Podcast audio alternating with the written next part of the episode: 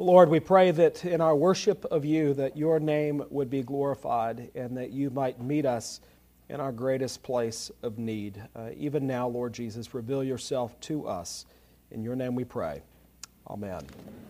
Okay, so uh, we're still in the book of Acts, but we're going to uh, we're going to chase a rabbit uh, for the next couple weeks, and that is we're going to talk about worship at uh, the Advent. And this week we're going to talk about why we do what we do here. And so we're looking at Acts chapter 14, continuing in succession, uh, beginning with the eighth verse, ending at verse 18. Now at Lystra there was a man sitting who could not use his feet. He was crippled from birth and had never walked.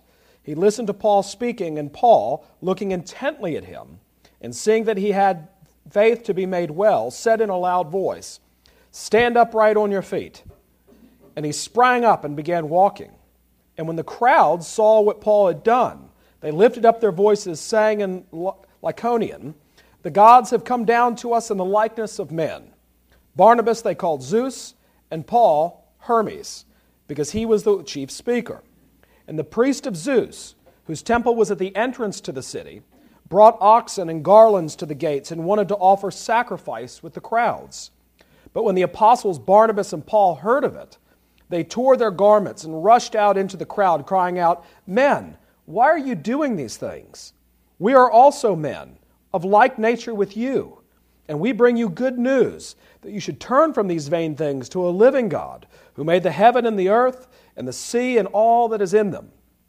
In past generations, he allowed all the nations to walk in their own ways, yet he did not leave himself without witness, for he did good by giving you rains from heaven and fruitful seasons satisfying your hearts with food and gladness.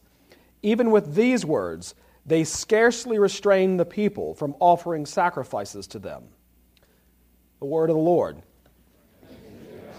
I love this passage uh, mainly because we had in our former church uh, the wife of an, I mean, the uh, daughter of an Episcopal bishop, and, uh, and she had this passage to read, and it was a typical Episcopal moment because when she got to the part and she said, The gods have come down to us in the likeness of men. Barnabas they called Zeus, and Paul Hermes, because he was the chief. True story. I mean, it was the funniest thing. It was the funniest thing. So it, it was just so satisfying to hear uh, her say that because uh, where your treasure is, there's your heart. So, um, oh. Well, I mean, this passage uh, is pretty remarkable because uh, Paul and Barnabas have now gone up into the interior of Turkey, and uh, they're there preaching, and they're so bowled over by it, they think that they've come, that it's Zeus and Hermes that have come down. Uh, Barnabas is Zeus, and uh, Paul is Hermes because uh, Hermes being the messenger of the gods, Paul preaching uh, the word, they thought, well, surely uh, this, is, this is who this is. And of course, the healing of this man who could not walk uh, really pushed them over the edge, so much so that the chief priest in the temple of Zeus uh, wanted to offer sacrifices to them. And, uh, and even after Paul gave what, let's just be honest, that's not a very good sermon uh, that Paul gave. And even after that, it, Luke tells us that even with these words, they scarcely restrain the people from offering sacrifice to them. You know, all over the Mediterranean world, uh, where Paul and Barnabas and any Christian uh, went, uh, and even beyond that, uh, in some instances with the apostles, uh, they were always running into actually very religious people there really wasn't anything known as an atheist in Jesus' day and age. They just didn't exist. Everybody uh, believed in something, even if it was fate. Um, they, they, believed in, in something, they believed that there was some power or powers behind uh, what was going on. And so people uh, were inherently religious. And I know there's an argument today that people say that the world is getting more and more secular, but I just think that our religious beliefs are manifesting themselves in different ways. I think if you ask anybody, if, you know, if you get on the airplane and you sit next to somebody and you ask them, Do you know Jesus? No, that's a great way to get sleep on an airplane. ask them that. But, uh, you know, that, that's kind of a turnoff. But if you ask them, Do you have any spiritual beliefs? be prepared to have your ear chewed off because people can talk at length about what their spiritual beliefs are if they know that they have the freedom to do that. And as I've mentioned, even in a survey of people in the United States that say they don't believe in anything anymore, um, still feel that spirituality is a very important part of their life. And indeed, excuse me, over three quarters of the people who say that they have no religious affiliation, three quarters of them grew up in the church.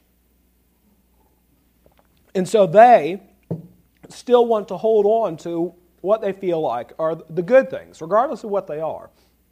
And so even people who are uh, fiercely secular, I mean, even in this uh, thing happening on college campuses right now, this sort of, sort of moral outrage and outcry, it's taken on sort of religious connotations. Uh, a deeply held belief in faith in whatever it is that they're believing and putting their faith in, and that anything that is over and against that uh, needs to be gotten rid of. All right, so I, I do think it's uh, probably true in our world that people are not getting less religious, just the manifestation of their religion is changing. And in Paul's day, it was manifested in pretty traditional terms, right? You went up to the temple uh, in Jerusalem to worship. You went to the temple of Zeus uh, here at Lystra uh, to worship. Uh, Paul, even uh, when he was in Athens, preached. Uh, there was even a temple to the unknown God. If you can say anything about the Greeks, they had their bases covered, right? They, just in case. And, um, and even in the early church, you found that it was really hard, not that it's any different now, but really hard for some people to leave their old ways behind, whether that meant that they were still participating in certain things. You know, uh, when I was in Haiti last week, last week, 48 hours in Haiti. When I was in Haiti, they took me through a village, and there in this village was uh, this large black, I wish I'd taken a picture of it, but I didn't, uh, this large black cross that was maybe 10 feet high. And on this black cross was painted a cartoonish image of Jesus with his tongue out and a serpent with its tongue out touching Jesus' tongue. I mean, talk about heebie jeebies. Um, and that seems crazy, uh, but what you find in places like Haiti is that a lot of people are into voodoo, but they're also into Roman Catholicism, right? So they're still into faith in Jesus, but it's one of those things, well, I'm going to pray to Jesus, but just in case, I'm going to go talk to my man down the street who's going to mix up a root for me, and I can put it under my enemy's bed or put it in my front yard so that my house sells. Uh, what happens? Um, so, what, Pat, are you trying to sell your house? No? Okay. Uh, whatever it might be. Well, now we know what to pray for you about. So, okay, well, whatever it might be, that was happening in the early church. But you also had people who were having a really hard time making the adjustment from Christianity because when they turned it off cold turkey, they began to have resentment toward those who were still, they felt, had feet in both camps. One of the ways in which this manifested itself was that um, meat sacrificed to idols. And St. Paul said, Look, if it offends you to eat ma- uh, meat sacrificed to other gods, for there are no other gods, then don't eat it. But if you can eat this hamburger that's been sacrificed to Zeus or whoever it is, uh, because we know there's no such person as Zeus, um, you're welcome to, to eat it as well. And uh, that's where he talks about, but if you're eating, if you're having some friends over, the weaker brothers who would be offended by this, don't serve this, right? Don't, don't, don't do that. And so there was a difficult transition, and there's a difficult transition for us today, but the worship uh, of the church in the early days uh, was incredibly important and incredibly focused. And, um, and it's interesting to me that um, we've moved away from a lot of things that marked early church worship. One of the things that marked early church worship is the fact that it was more of a family gathering than it was um, visiting the President of the United States or the Queen of England. You know, if you go, uh, think about it, you just had Thanksgiving, right? Uh, and all, with all, you know, you got to hang out with all those people that you love uh, to see once a year. And, um, and you went to the house, and it's boisterous, it's loud, you're catching up, you're laughing, uh, you're talking. Well, the early church would come together and share a common meal. They'd open up the scriptures. Uh, they'd, somebody would give a sermon. Uh, they would worship together. But it was very much like a, a family gathering. Now, if you were to go uh, to 1600 Pennsylvania Avenue for Thanksgiving, or if you were to, um, uh, I'm trying to think of what the equivalent in England is, Harvest Festival, uh, or, um, or Guy Fawkes Night, I guess, what might be another thing this time of year over there. But if you were to go to Buckingham Palace, uh, would you behave in the same way, or even dress in the same way, that you would at your fam- family Thanksgiving gathering? No, uh, you wouldn't.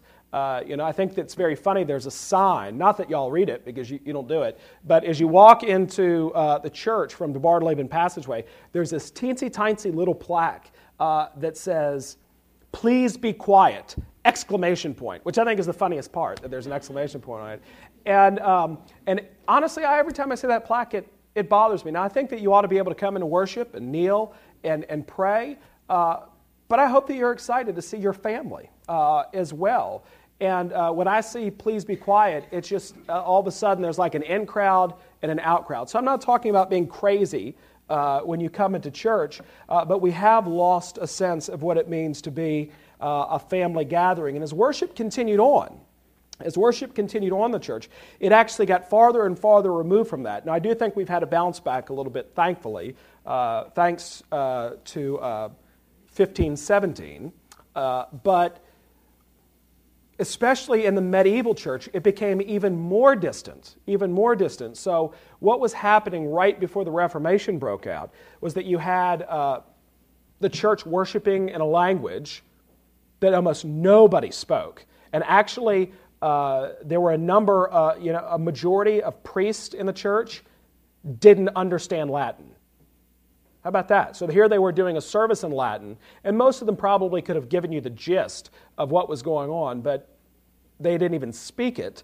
And, uh, and then when they would commune, typically, the people wouldn't receive communion, but the priest and people around up at the altar behind some sort of screen, they, they would. And if you've ever seen, there's a great movie. Was it Joseph Fiennes? That's Ralph's brother, right? Joseph Fiennes was the lead guy in the movie Luther. Uh, it opens up with him celebrating communion for the first time, and he actually spills some of the wine, and his father basically disowns him for it. Like, your one job was to not spill anything, and you just totally and completely blew it. Why? Because it was literally Jesus' body and blood, and so you had to be in a right state of grace in order uh, to, uh, to receive it. And so it was a pretty radical notion uh, when the reformers came along and said, first, you ought to be able to have a Bible to read. Right? You ought to be able to read a Bible in a language you can understand. And not just that, but worship ought to happen in a language that you ought to be able to understand. And not just that, but when Cranmer and the other English reformers were forming their worship, uh, Cranmer had a very definitive idea of what he wanted to convey to those who are worshiping. So, one of the reasons why the Advent is a liturgical church. Now, every church has liturgy. Even the most freewheeling church on the face of the earth they have a liturgy, they have a way that they do things. And typically, liturgy is translated to us as the work of the people. But one of the great insights of Thomas Cranmer was that liturgy was just not the work of the people, it was also God's work on the people. That there was a message that Cranmer wanted to nail down deep into people's hearts, namely, uh, who Jesus Christ is, who we are, but above all, what Jesus has done for us. I think Cranmer, actually, I can go beyond that and say I know Cranmer, would be astounded to know that we're still using pretty much the same service he wrote in 1552. Right? He wrote the first prayer book in 1549. He then revised it in 1552. And he was in the course of revising it again until he was burned at the stake. Uh, and so he didn't uh, get to revise it. It was revised once more uh, under Elizabeth, and then once again in 1662, uh, and that has produced what is the standard prayer book for the communion uh, in 1662. And so Uh, it would have astounded Cranmer to know that, that we didn't revise it, even though we have in the United States, but its basic form uh, hasn't really changed uh, since him. Now, the reason why the Advent is liturgical uh, is uh, because, not because of aesthetic considerations, uh, but because of theological considerations. Uh, we believe that the service, services that we use here uh, on Sunday mornings uh, best convey uh, what the Bible has to say about us, Jesus, and what he has done for us. That's why we, we don't use Rite One because we think that Elizabethan English is pretty, although it is. But how many of you actually pray? Actually, it's very funny. I, I asked that question how many of you actually pray in Elizabethan English? And every once in a while, I'll catch Adventers praying grace at their homes using Elizabethan English. Lord, we thank thee. I'm like, really? Do you? Do you say that? Um, um, how art thou, Lord? Um, so, uh, uh, but at the same time, you know, that language does give us a sense of reverence that what we're talking about, uh, what we're talking about are not just common things, uh, but things of great significance and importance. I want to introduce you this morning to certain people who are great heroes of the church. the Episcopal Church in particular, and uh, Bishop Charles McIlvaine uh, is one of them. And McIlvaine was the second bishop of Ohio. He was uh, the bishop there in the 1800s, uh, a really remarkable man. So much so that at the outbreak of the Civil War, Abraham Lincoln asked Bishop McIlvaine, an Episcopal bishop, to be the one party designated to go to England to keep England from siding with the South during the Civil War. So he was a man of great significance and importance. And in fact, he was on a first name basis with the royal family of Great Britain. And uh, when he got older in life, he went over to Italy because he wasn't feeling well. And he ended up, well, he, he wasn't feeling well, he died. And, um, and on the way back, the, the boat stopped in England, and Queen Victoria had them remove the body and allow it to lay in state at Westminster Abbey for three days. The one and only time that, that privilege and honor has ever been afforded an American was Bishop McIlvaine. Uh, in fact, Charles Simeon, the great evangelical who we'll talk about in a minute, uh, preacher, the rector of Holy Trinity Church in Cambridge, Massachusetts, loved McIlvaine so much that when he died, he left McIlvaine his cassock. You know that purple thing we wear, except, uh, um, except um, uh, what's his face, who I'm talking about, Simeon's was black. And I've actually called the Diocese of Ohio and the Diocese of Southern Ohio uh, looking for this cassock. And of course, they don't know where it is. Boneheads, they've misplaced it, or they, they don't even know that it exists. And so it's upsetting to me that they can't find it. Not that I believe in relics, but I kind of do in that regard. So I just want to know where it is. So um, I think actually he may have been buried in it. So if we, we're going to have to go to some cemetery in Cincinnati and dig him up. But uh, Bishop McIlvaine, uh, writing in the midst of the 1800s with the coming of the Civil War, uh, wrote this The restless, insubordinate, innovating spirit of the times, these bitter things that are of some of the fruits already reaped, for which multitudes of sober minded Christians of all names are in great mourning, lamenting after times with which that with many have passed away, times in order and peace, of government and soberness, anxiously casting about for some remedy, or at least some refuge, till this storm be overpast. They that sow the wind must reap the whirlwind. These institutions, episcopal and liturgical, based on the articles of faith, so evangelical, are the only ones that bid fair to stand unmutilated by the taste of the day by all means, let us stand. And so, what McIlvaine was saying is that he felt that the Episcopal Church was one of the few places that was sort of an ark of refuge, that you could go into the church and hear uh, the Word of God as contained in the liturgy. And also, he talks about the articles, which are in the back of your prayer book. I encourage you to read those. Uh, that you would, you would hear objective, definitive truth outside of yourself, regardless of what's going on in the world around you. Now, one of the other reasons why we're liturgical and springboarding off of McIlvaine is that uh, we're not making it up as we go along. Right? We're not making it up as we go along. I mean, you can go to churches where they kind of do that. I'm not saying that what they're doing is heretical or in any way wrong, uh, but you know, they're they're just kind of doing their own thing. The service is going to change from week to week. It's going to be different uh, by any whim. Um, I have a friend who's a United Methodist minister, and I asked him what's the hardest thing about his church. He said, Every Sunday is a different Sunday. And I said, Well, what do you mean? He said, Well, we try to be liturgical like you, but we have all of these Sundays. He said, like, we've got American Indian Awareness Sunday, we've got, uh, you know, Turkey Victim Awareness Sunday. We've got, you know, I, am not trying to make light of this, but we've got all these Sundays that are thematic that actually tend to eclipse the message that we're trying to bring uh, to uh, the people. So, being a liturgical church, especially rooted in the prayer book, keeps us uh, from, um, from straying uh, too far. And so, um, um, we, uh, where, are, where are we? Well, that's not anything. Yeah, okay. So here's Charles Simeon. Charles Simeon, uh, he loved the prayer book, uh, but what his parish didn't like initially was his preaching. Uh, in fact, when uh, Simeon began to preach, one of the things that he preached against was pew rentals.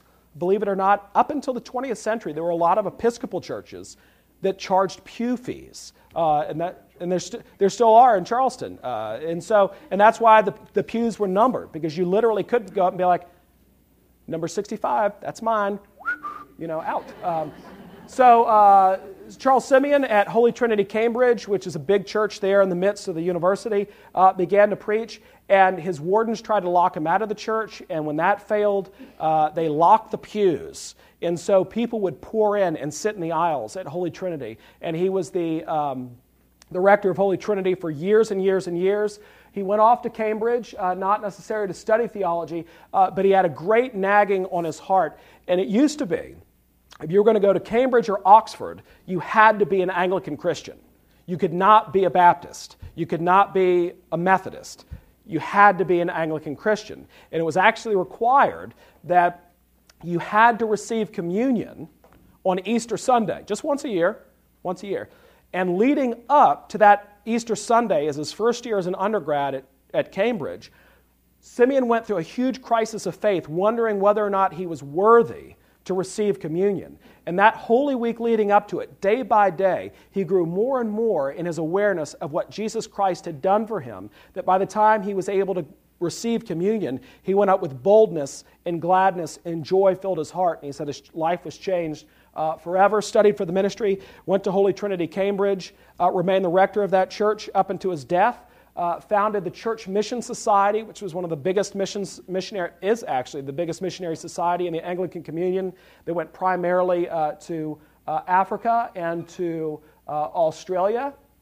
And also, you'd be in, he was the first man to popularize the umbrella in England. He introduced the umbrella to England. How could you not be okay with an umbrella. I mean, give me a break. So, but uh, so the English take that very seriously. Uh, he uh, he uh, ushered that in. Uh, he also started what is now known as the Church Society, which is a patronage society. You may be curious to hear this. In America, when we're looking for a rector, we kind of go through a search process. In England, a majority of the churches in the Church of England are held by a trust or an individual, meaning they decide who goes into that church. So the church society has control over the livings of several churches. Uh, there are some Oxford and Cambridge colleges that actually own the living to several churches. And, um, and so that's actually the difference. If you find that somebody's the vicar of something, uh, it normally means that it's a diocesan church. If they're a rector of something, it means that it's probably in a trust of some kind. And so, uh, because of that, the evangelical party uh, in England uh, was very, uh, very uh, strong and is strong to this day because they've been able to maintain uh, those uh, parishes. Now, what do I mean by evangelical? that is somewhat of a dirty word in our day and age, but I'll let Simeon answer that question. Simeon, in a sermon, preached, We have seen what was the great subject of the apostles' preaching in which he emphatically and exclusively called the gospel. And if only we attend to what he has spoken in the text, we shall see what really constitutes evangelical preaching.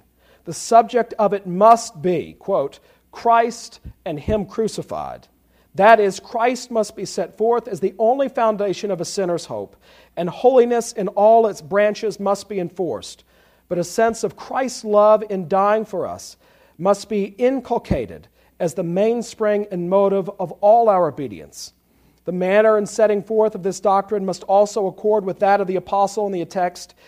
The importance of the doctrine must be so felt as to make us determine never to know anything else either for the salvation of our own souls or for the, or for the subject of our public ministrations. Viewing its transcendence excellency, we must rejoice and glory in it ourselves and show forth its fruits in a life of entire devotedness to God. We must call upon our hearts also to rejoice and glory in it, and to display its sanctifying effects in the whole of their life and conversation. Thus to preach and thus to live would characterize a person and his ministry as evangelical in the eyes of the Apostle Paul.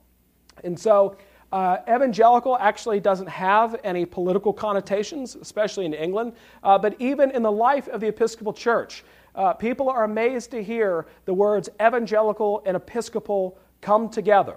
Now, that is because they think of evangelical in terms of political thought and belief in our day and age. But what it means and what it's always meant in the Episcopal Church is exactly what Charles Simeon is saying is that of premier, paramount importance is the putting forward of Jesus Christ and Him crucified as the only means by which we might be rescued. And that that marks and permeates everything that we do. And that was the ministry of Simeon.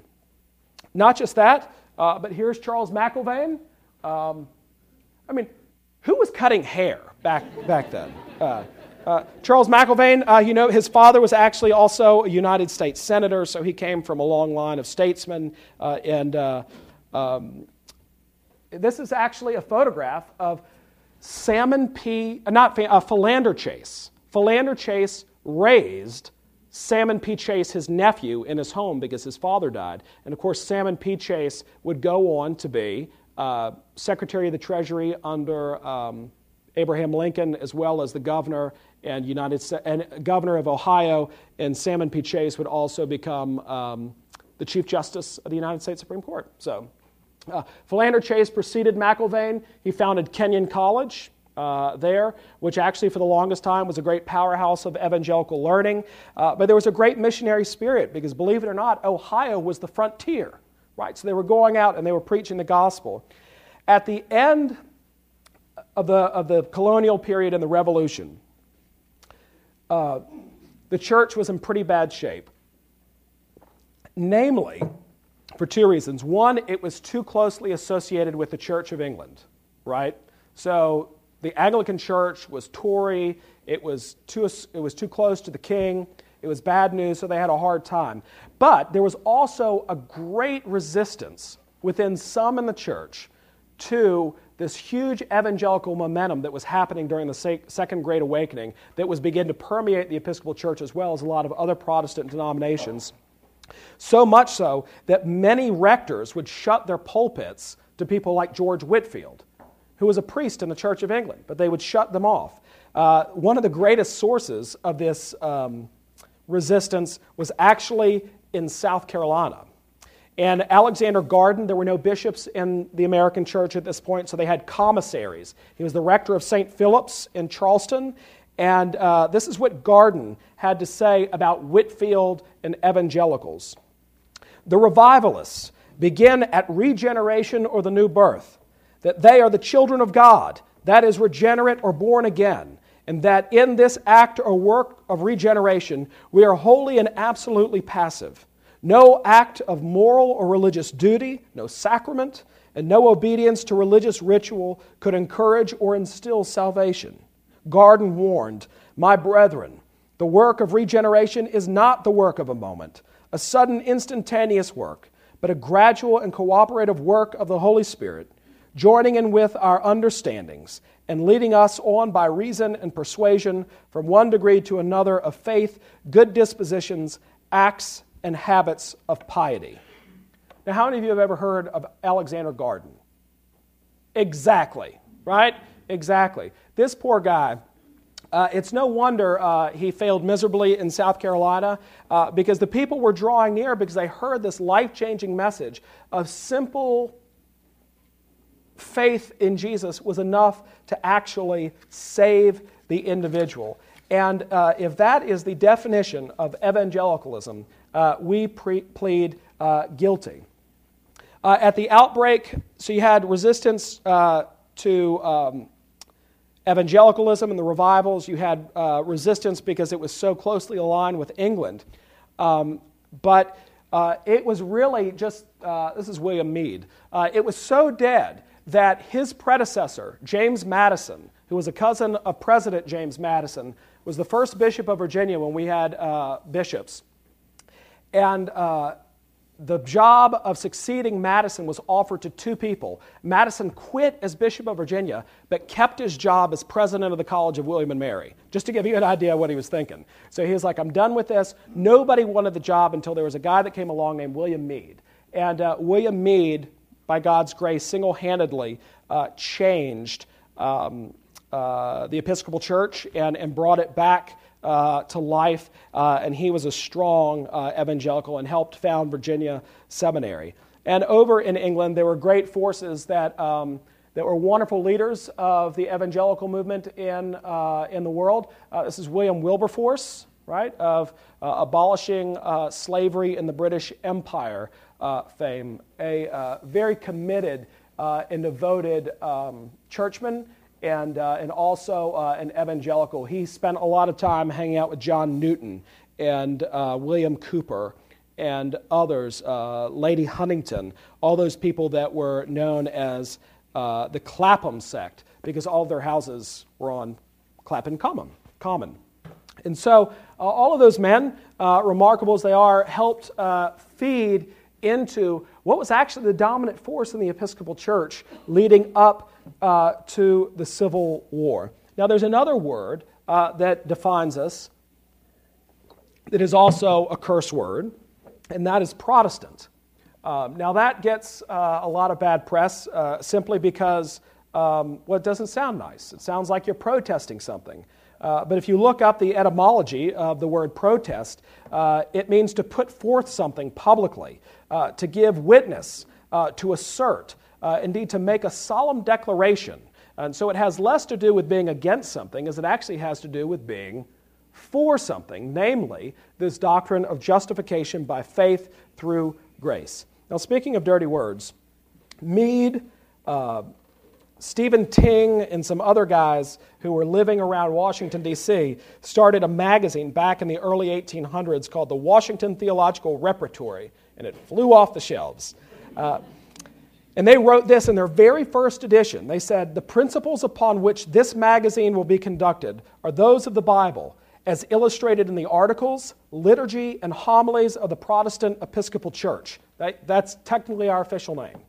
If by Calvinism be meant the doctrine, because that was a word that if you didn't like somebody, you just called them a Calvinist, and that torpedoed them for life. Uh, in fact, uh, when um, uh, y'all were looking for a dean uh, before, uh, when you called Frank Limehouse, uh, somebody on the search committee talked to another priest in South Carolina. And they said, Well, what do you think about Frank Limehouse? And they said, Well, you know he's a Calvinist.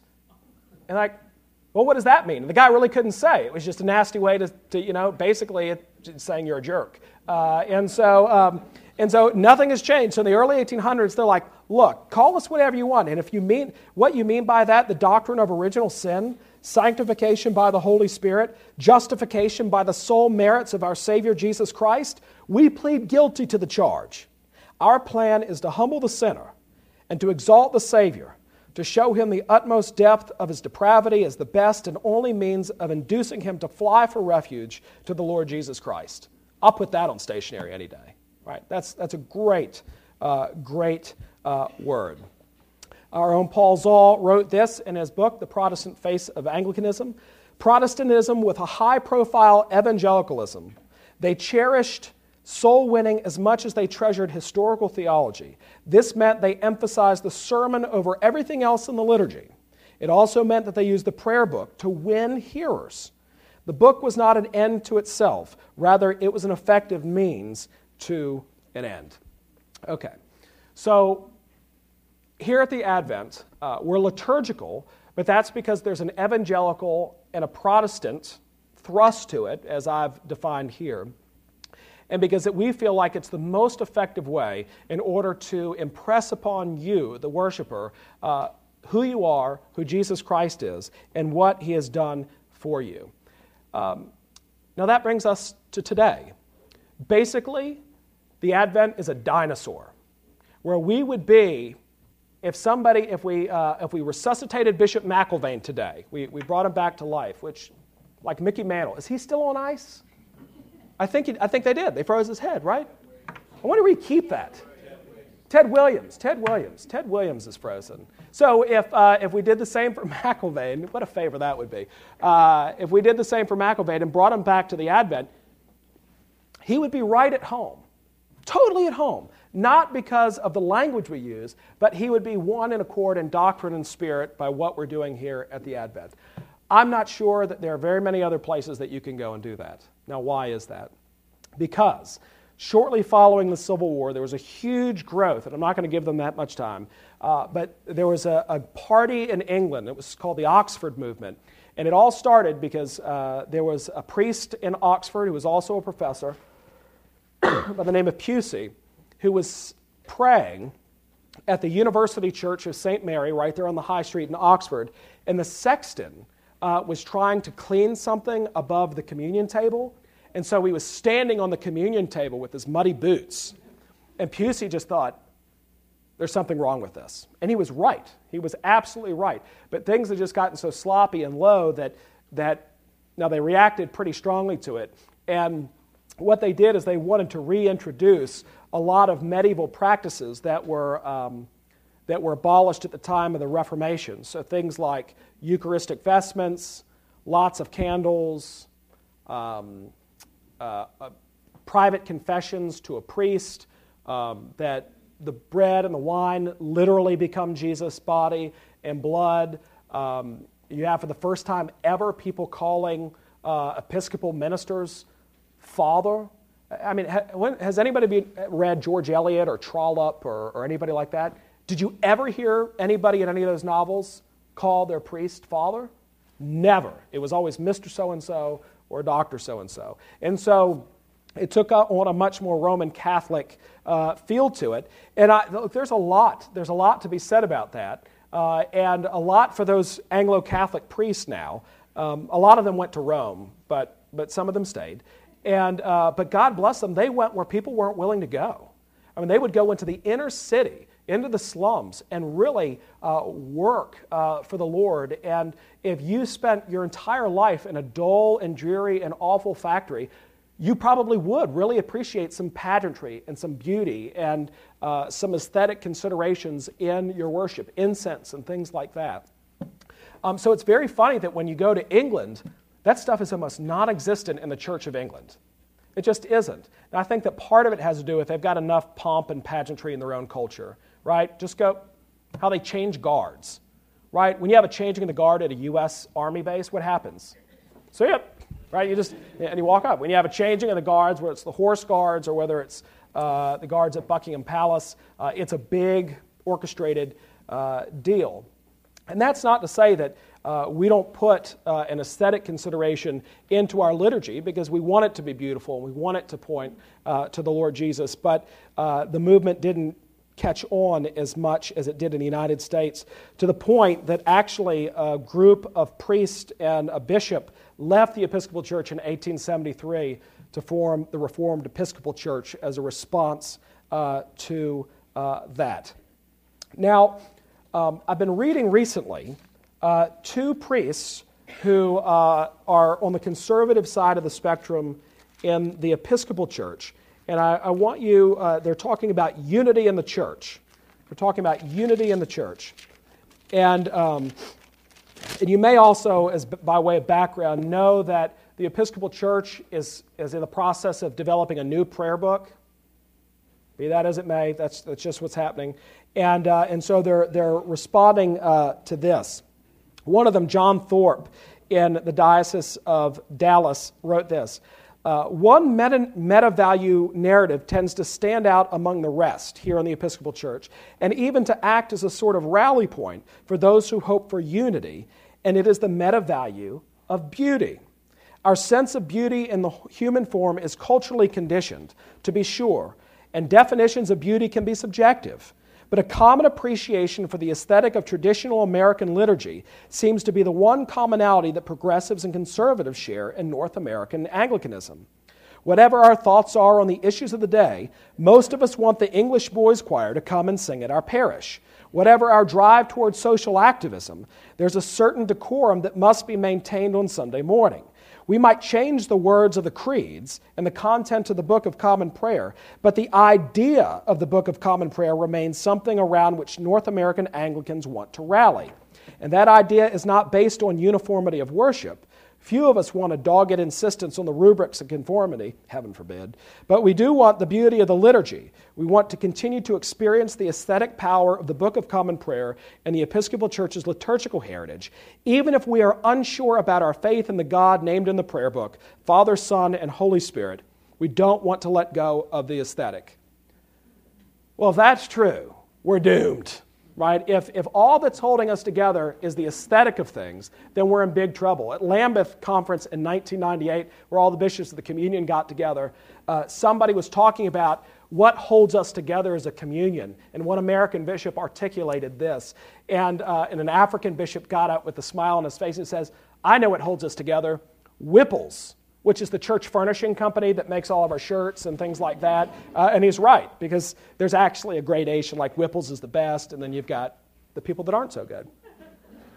But it's made in England and is of very poor quality, but overpriced, like most things in England. So, um, that's, uh, that's what uh, perhaps this means of our Anglican aesthetic can be a center uh, for unity. But you and I know that that's not true. You and I know that that's not true because it's not about what's out here, it's about what's going on in here. Right? That's how we connect with one another. That's how we relate. And the basis of our unity is in Jesus Christ. So, one of the wonderful things about the Advent that I just love is our Lenten preaching series that we can bring in Presbyterians, Baptists, Methodists, free church people, all across the board. And certainly we're going to have our disagreements with them over various and sundry things. But at the same time, we hear them preaching the gospel message and we say, that person's with us. We're with them. This is the church Catholic played out large scale. Now, I would say that now there is a value to the aesthetic of liturgy. We don't want to do anything haphazardly. And for many of you, it may be the first thing that drew you into the Episcopal Church was the beauty of the liturgy. But I bet you that your appreciation grew for it more the more you began to go through the actions and understanding what the liturgy meant rather than simply what it was or is. Right? And I would uh, dare say that many of you who are sitting here this morning did not grow up in the Episcopal Church. You just didn't, right? Uh, for those of you that were blessed like me to do so, um, you, are stuck with it. Uh, I didn't know any different. Uh, and yet, uh, it really is a wonderful gift uh, to the world. Um, but um, uh, a friend of his, uh, Mark Michael, who is in the Diocese of Albany, uh, wrote this in response. Uh, but one wonders, this is talking about whether or not to revise the prayer book, but one wonders if we are really finished with other things that the 1979 book is calling us to do. Have we, for example, truly lived into this book's Catholic potential? Are the full liturgies of the Paschal Triduum celebrated in every parish with care? Now, who knows what in the world that, I think he got that from Star Wars. Uh, is that, I actually do know what it is. Uh, and t- it's, it's an Easter vigil. It's having uh, a service on Saturday. Uh, is the reconciliation of a penitent a regular part of pastoral practice? That is me telling you, you need to come and confess my sins. You need to confess your sins to me so that I can absolve you. Do all of our people pray the daily office using one of the book's manifold forms? Heaven forbid you use my utmost for his highest. Woo! Uh, does its excellent catechism, it's not great, shape our approach to Christian formation and preaching? Well, the answer to all those is, is no. Like, I don't want to do an Easter vigil, and that's never been in the prayer book until now. Why? Because there's, let's not pole vault over Good Friday. Let Jesus lie in the tomb for a Saturday, right? That's, let us think upon his death. Uh, what the Easter uh, Saturday liturgy does basically gives us a, um, a preview of Easter, but we're going to get plenty of that on the Sunday when Jesus gets up and gets out of the tomb. And I'll simply close with this. Uh, Paul, in his writings, uh, we, we see his missionary journeys, uh, we hear what he preached, but the very last thing that he wrote was his second epistle to Timothy. Right? There he was in jail, not sure he was going to live, and this was his final chance to impart to Timothy whatever advice he had about ministry. And here we have in the last chapter of the last thing that Paul ever wrote, writing to Timothy, he said this I charge you in the presence of God and of Jesus Christ, who is to judge the living and the dead, and by his appearing and his kingdom, preach the word. Be ready in season and out of season reprove, rebuke, and exhort, and completely in complete patience and teaching. For the time is coming when people will not endure sound teaching, but having itching ears, they will accumulate for themselves teachers to suit their own passions, and will turn away from listening to the truth and wander off into myths. As for you, always be sober minded, endure suffering, do the work of an evangelist, fulfill your ministry. Preach the word. Preach the word. Uh, that is our calling, and that is what we do in worship here. That is not to denigrate, especially the sacrament of the Lord's body and blood. We're going to get into that in the next couple weeks, with the role of the sacraments in the life of the Christian. Uh, but that is to say uh, that we have one mission in our worship, and that is to praise Jesus Christ to lift him up, uh, to glorify him. Uh, and in doing that, uh, we receive the benefits of his goodness and mercy uh, for our good. That was a lot. Who would have ever thought I would have told you about William Meade? Uh, but questions, comments, concerns in the last two minutes. They got a budget for the new prayer book? I hope that they spend recklessly. Uh, I really do. Yeah, no, it, it's called, it, it, it actually, that is one of the things they're talking, the church can't afford one right now, but they're going to do it anyway.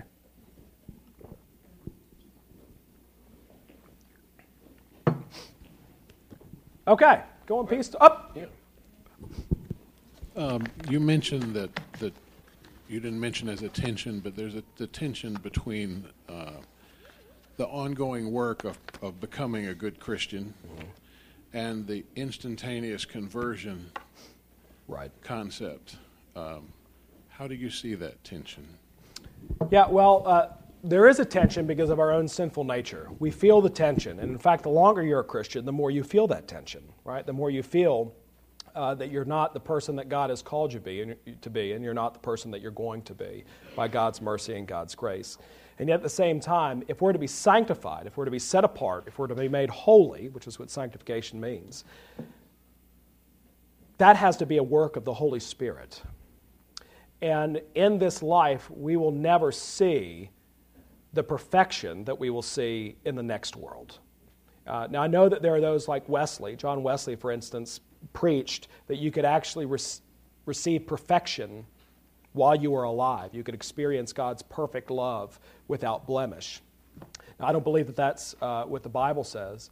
And um, I think it's remarkable in the prayer book uh, the words and phrases that a lot of people are offended by, uh, some of which have been removed, like uh, miserable offenders, um, or the burden of our sins is intolerable to us. Um, I think that that shows the mark of a real Christian.